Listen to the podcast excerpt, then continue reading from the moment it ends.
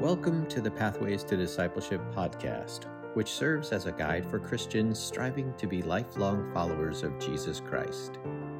Each pathway is designed for small group or individual study to help with growth and a deeper relationship with Jesus Christ and the love of neighbor. For more information in this series, head over to lovingstonesofchrist.org. You're listening to the second in the Pathway series entitled Loving Jesus.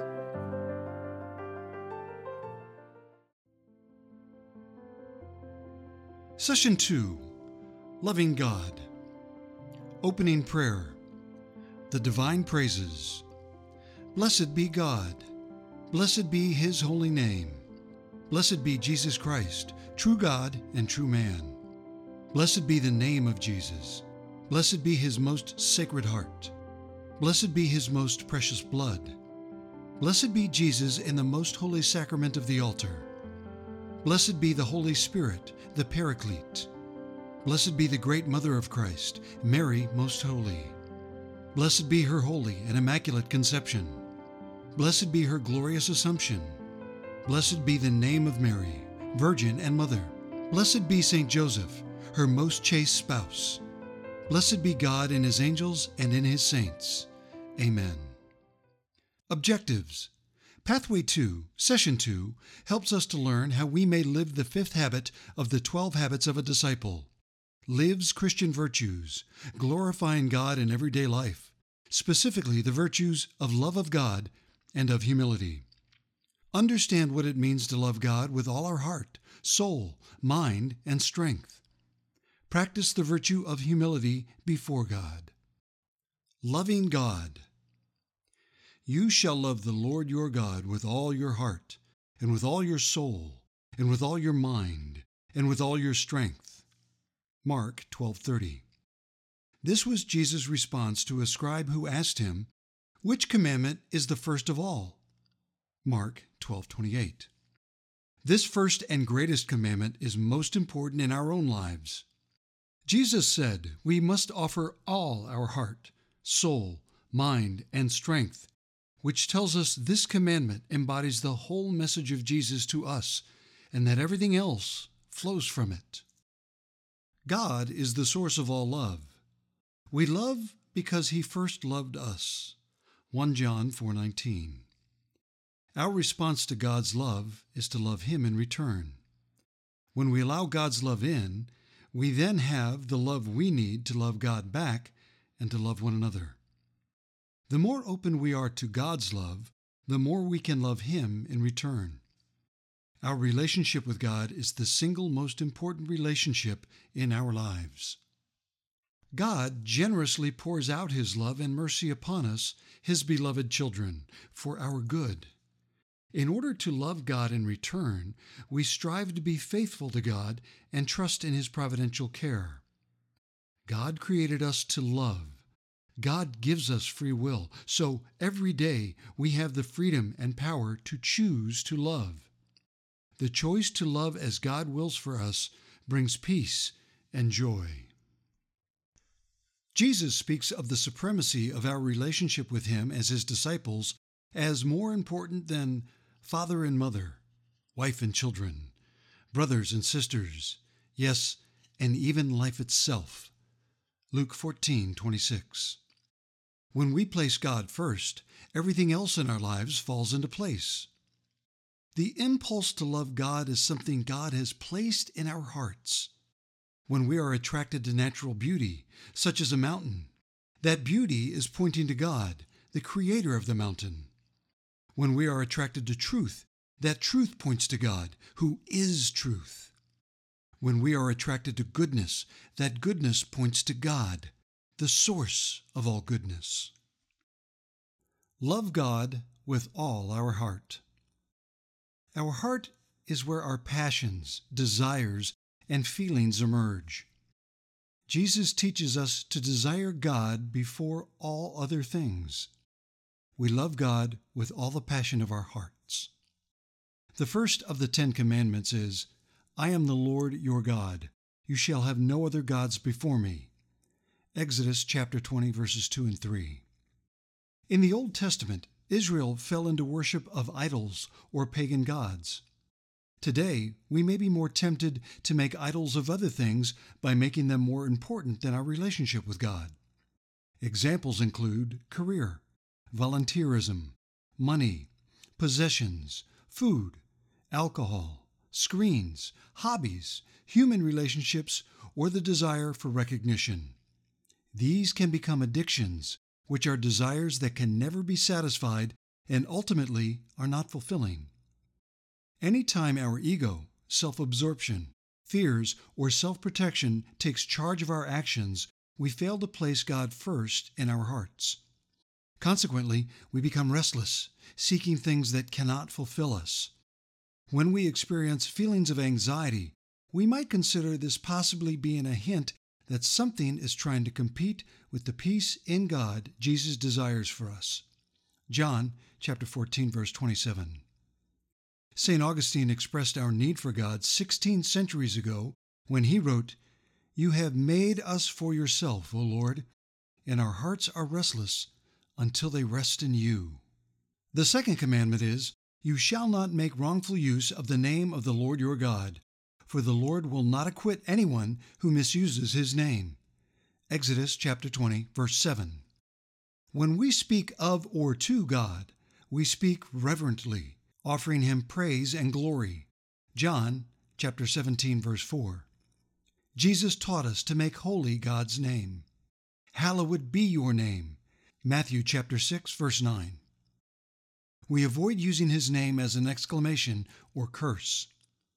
The third commandment is remember the Sabbath day to keep it holy. Exodus chapter 20, verse 8.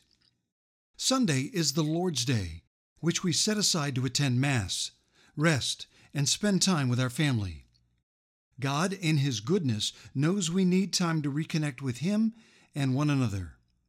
Jesus taught, The Sabbath was made for humankind, not humankind for the Sabbath.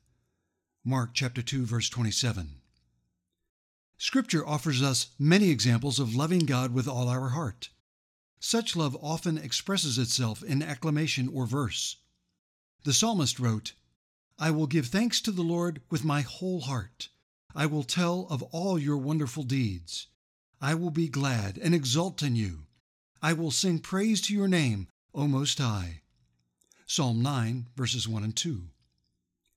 St. Paul wrote, Rejoice in the Lord always. Again I will say, Rejoice. Philippians chapter 4, verse 4. When we reflect on God's love for us, we can join in such heartfelt love for Him. Discussion question How can distractions, addictions, or false idols compete with one's relationship with God? How can you keep temptations from becoming idols that compete with your relationship with God? Love God with all your soul. We are body and soul. God gave us free will, which gives us the power to choose between love and sin in our thoughts, words, and actions. In loving God with all our soul, we choose to love with all of our being. Jesus said, if you love me, you will keep my commandments. John chapter 14 verse 15. Obeying God's commandments is an act of love. The 10 commandments, Exodus chapter 20, 2 through 17, see appendix 1, give us a baseline of how to live. The first 3 commandments are in relation to God. The remainder are in relation to other people. Jesus elevates the commandments to a will to love. This is my commandment that you love one another as I have loved you. John chapter 15 verse 12. When we love those we encounter, we are also loving God, since everyone we encounter is God's child whom he loves. In addition to commandments that apply to everyone, God has a plan that is unique for each person. God's plan is infinitely better than our own plans, so when we discern and live God's plan, we are loving God and living a choice that brings us greater happiness. Matthew was a tax collector, despised by the Jews, until Jesus invited him to become his disciple. Matthew chapter 9 verse 9. This encounter completely changed his life for the better. Matthew even became one of the four gospel authors. An important way in which we live the commandment to love is through our vocation. God has a plan for us through our vocation in life, such as the priesthood, consecrated life, or marriage. Others are called to the single life. A vocation to the priesthood or religious life is an answer to a call from Jesus, for the sake of the kingdom of heaven. Matthew chapter 19 verse 12. Likewise, marriage is a vocation for husband and wife whom God has joined together. Matthew chapter 19 verse 6. We discern our own vocation with much prayer. Vocations to the priesthood and religious life typically are made through a long discernment process with the aid of spiritual directors. Jesus called Saul to follow him while Saul was traveling to Damascus. Acts chapter 9 verses 1 through 19. After that, Saul spoke with Ananias, Barnabas, and the apostles in Jerusalem to confirm his calling as an apostle. Acts chapter 9 verses 26 and 27. The vocation to marriage, along with whom to marry, also requires prayerful discernment. Whatever our vocation may be, we glorify God through answering his call faithfully and striving to live our vocation with love. In all cases, our primary vocation is to love and be holy. A calling to religious life, marriage, or the single life is a way to live out our primary vocation. There are also many decisions we make each day, and we can pray these decisions are in keeping with God's will for us. See Pathway 1, Session 6 for how to do this. Virtues are good and holy habits that we cultivate as we develop our relationship with God. We pray to God for the grace to grow in virtue, and especially the virtues of faith, hope, and love. We cooperate with His grace through practicing the virtues until they become habitual. Virtues help us to grow in holiness and in loving God and others.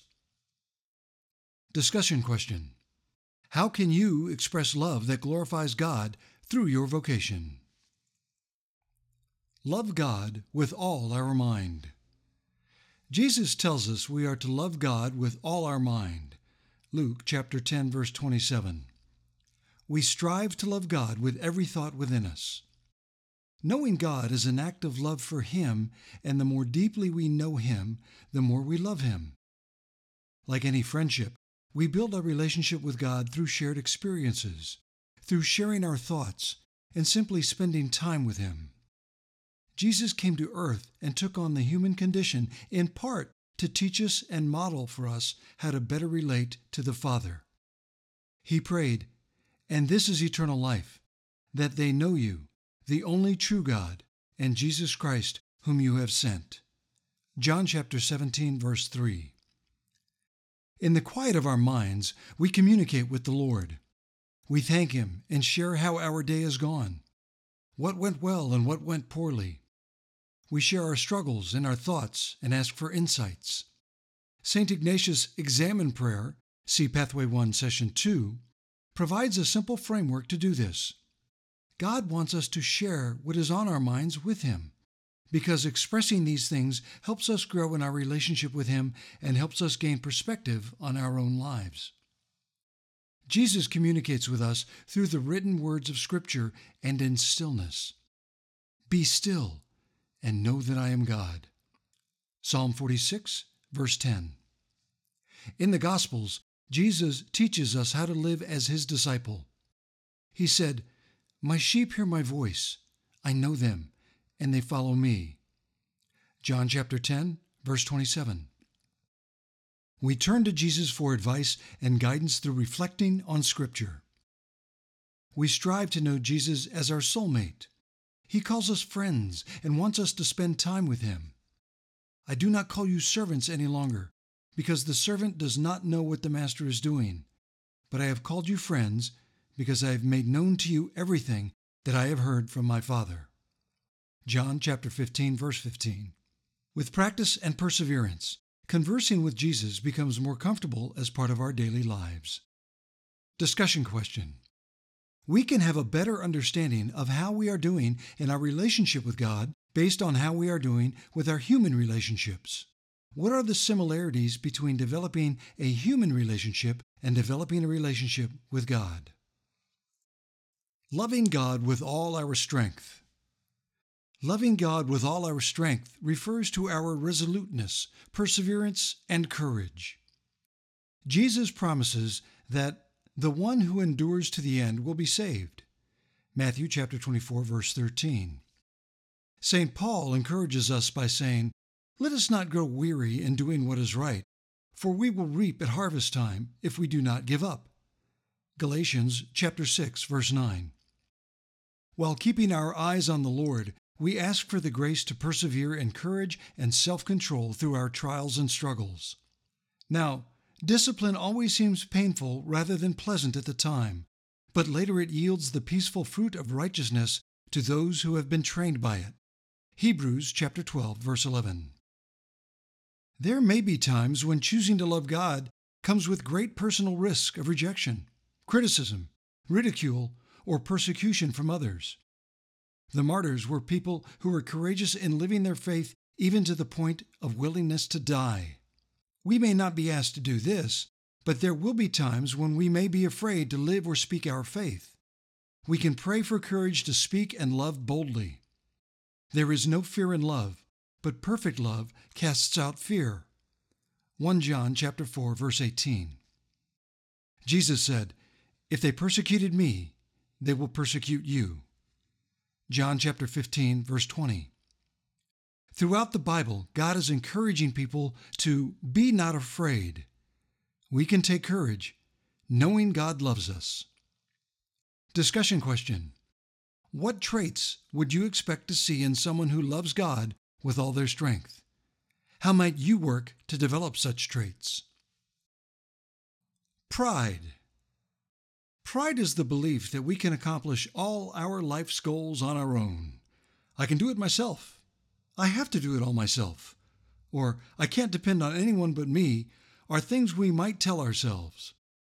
We believe in ourselves and our abilities so fully that we believe we can accomplish anything on our own. We may believe in God and be glad He's around, yet may not be sure we need Him. Pride becomes a blind spot and can lead to other sins. It prevents us from seeing ourselves as we truly are, and it prevents us from relying on God. The first and greatest commandment is to love God. We can only love God with the love He first gives us. When we are prideful, we close ourselves off to God and His love. Pride blocks our ability to accomplish the single most important thing we are called to do in our lives to love. Virtue of humility. God opposes the proud, but gives grace to the humble. Submit yourselves, therefore, to God. James chapter 4, verses 6 and 7. Humility opens us up to God's love. Jesus explained this in a parable. Two men went up to the temple to pray, one a Pharisee and the other a tax collector. The Pharisee, standing by himself, was praying thus God, I thank you that I am not like other people thieves, rogues, adulterers, or even like this tax collector. I fast twice a week. I give a tenth of all my income. But the tax collector, standing far off, will not even look up to heaven, but was beating his breast, saying, God, be merciful to me, a sinner. I tell you, this man went down to his home justified rather than the other. For all who exalt themselves will be humbled, but all who humble themselves will be exalted. Luke chapter 18, verses 10 through 14. When we recognize and admit our shortcomings and brokenness before God, we remove an obstacle to receiving His grace. Humility is not self denigration or thinking less of ourselves. Humility is seeing ourselves as we truly are, as God sees us. We are sinners who are loved and redeemed by God. Humility does not compare ourselves to others, but instead sees everyone as children of God who need His grace. Our focus is first on God, not on ourselves or others. Young children know they are dependent on their parents, and likewise, we acknowledge our dependence on God.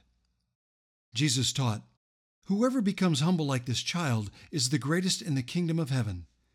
Matthew chapter 18 verse 4 we acknowledge we cannot be who God has created us to be without grace. When we fail to surrender to God's loving care and let pride get in our way, we may experience failure and embarrassment. God can use this humiliation to help us to grow in humility. When we accept humiliation as a gift, we become open to growing in the virtue of humility. We reflect on what led to the humiliation, such as a desire for control or personal recognition. We allow God to replace our pride with humility. We are open to all the good plans He has in store for us. Discussion question What are some obstacles that may hinder the practice of humility? What helps us grow in humility? The fruits of loving God. Jesus said, I am the vine, you are the branches. Those who abide in me and I in them bear much fruit, because apart from me you can do nothing. John chapter 15 verse 5. When we remain connected to Jesus, we remain in his love. John chapter 15 verse 9. And we produce good fruit. First is growing into a deeper relationship with God. We see God as a loving Father just as Jesus sees him. Jesus tells us, The Father will give you whatever you ask him in my name. John chapter 15 verse 16. He says we will walk in his friendship. John chapter 15 verse 15. If you abide in me and my words abide in you, ask whatever you wish and it will be done for you. John chapter 15, verse 7. Jesus also tells us the Holy Spirit will come and guide you into all truth. John chapter 16, verse 13. Second is that we see ourselves more as God sees us. Our love of self comes from accepting God's perfect, infinite, merciful love for us. 1 John chapter 4 verse 19. When we see ourselves as God's beautiful child made in his image, Genesis chapter 1 verse 26 and Psalm 139 verses 13 through 14, then we love ourselves the way God loves us and we love ourselves with God's love. Jesus ties self-love to his second great commandment. You shall love your neighbor as yourself. Mark chapter 12 verse 31. Third is more loving relationships with others. Relationships with our family, friends, and even our enemies will be more peaceful and joyful. We examine Jesus' command to love our neighbor in the next session. Discussion question What fruits have you experienced or seen in others from loving God, self, and others more deeply?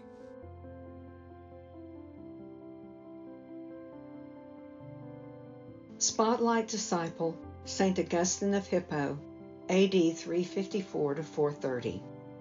Feast Day, August the 28th.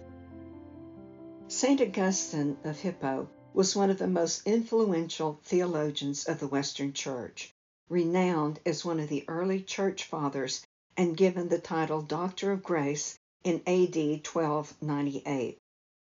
Augustine was born in North Africa present day Algeria, in AD 354.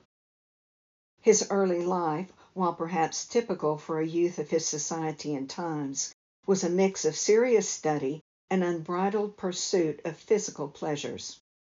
His hedonism was a cause of much despair for his Christian mother, Saint Monica, who is also known for her persistent prayer to God on his behalf.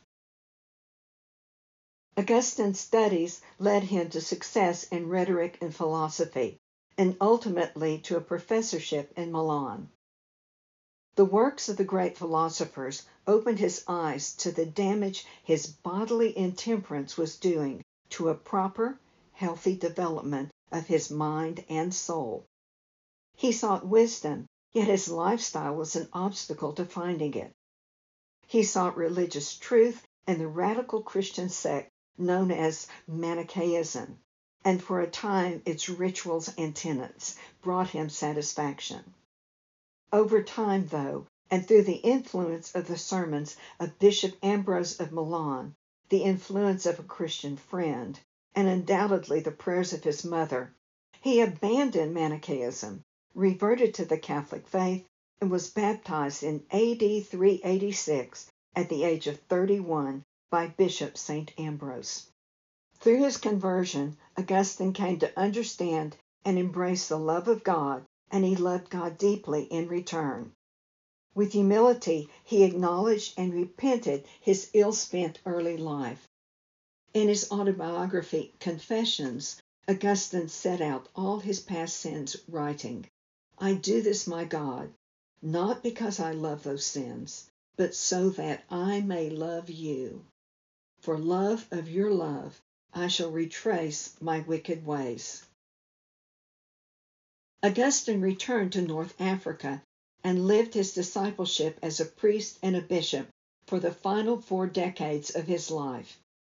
He was an ardent defender of the faith against heresy, the author of books and learned theological sermons, and well known teacher and lecturer of his time.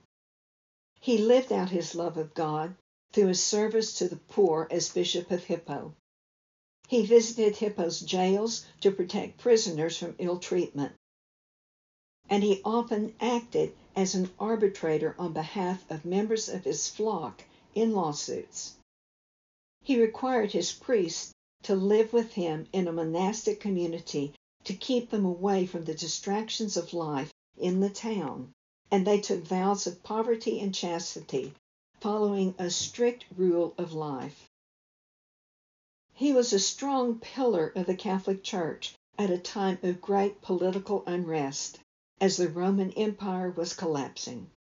His example and his message were calls to laity and clergy alike to embrace humility, acknowledge the reality of our own sinfulness, and to ask God's grace in living lives of authentic Christian virtue. Augustine openly shared his struggle to fully embrace God's love by writing in his Confessions I have learnt to love you late, beauty at once so ancient and so new. I have learnt to love you late. You were within me, and I was in the world outside myself. From Confessions, Book 10, Section 27. Augustine's honest reflections on his life still serve us today as an example of how accepting God's love can lead us from the path of sinfulness to discipleship. Discussion question 7. In his writings, St. Augustine of Hippo wrote honestly about his flaws and his reluctance to leave them in the past. Are there examples from your life when focusing on your love for God has helped you overcome a spiritual challenge? Sharing your struggles can be an example for others. Closing prayer Holy Spirit Prayer by St. Augustine of Hippo. Breathe in me, O Holy Spirit, that my thoughts may all be holy. Act in me, O Holy Spirit, that my work may be holy. Draw my heart, O Holy Spirit, that I love but what is holy. Strengthen me, O Holy Spirit, to defend all that is holy. Guard me then, O Holy Spirit, that I always may be holy. Amen. St. Augustine, pray for us.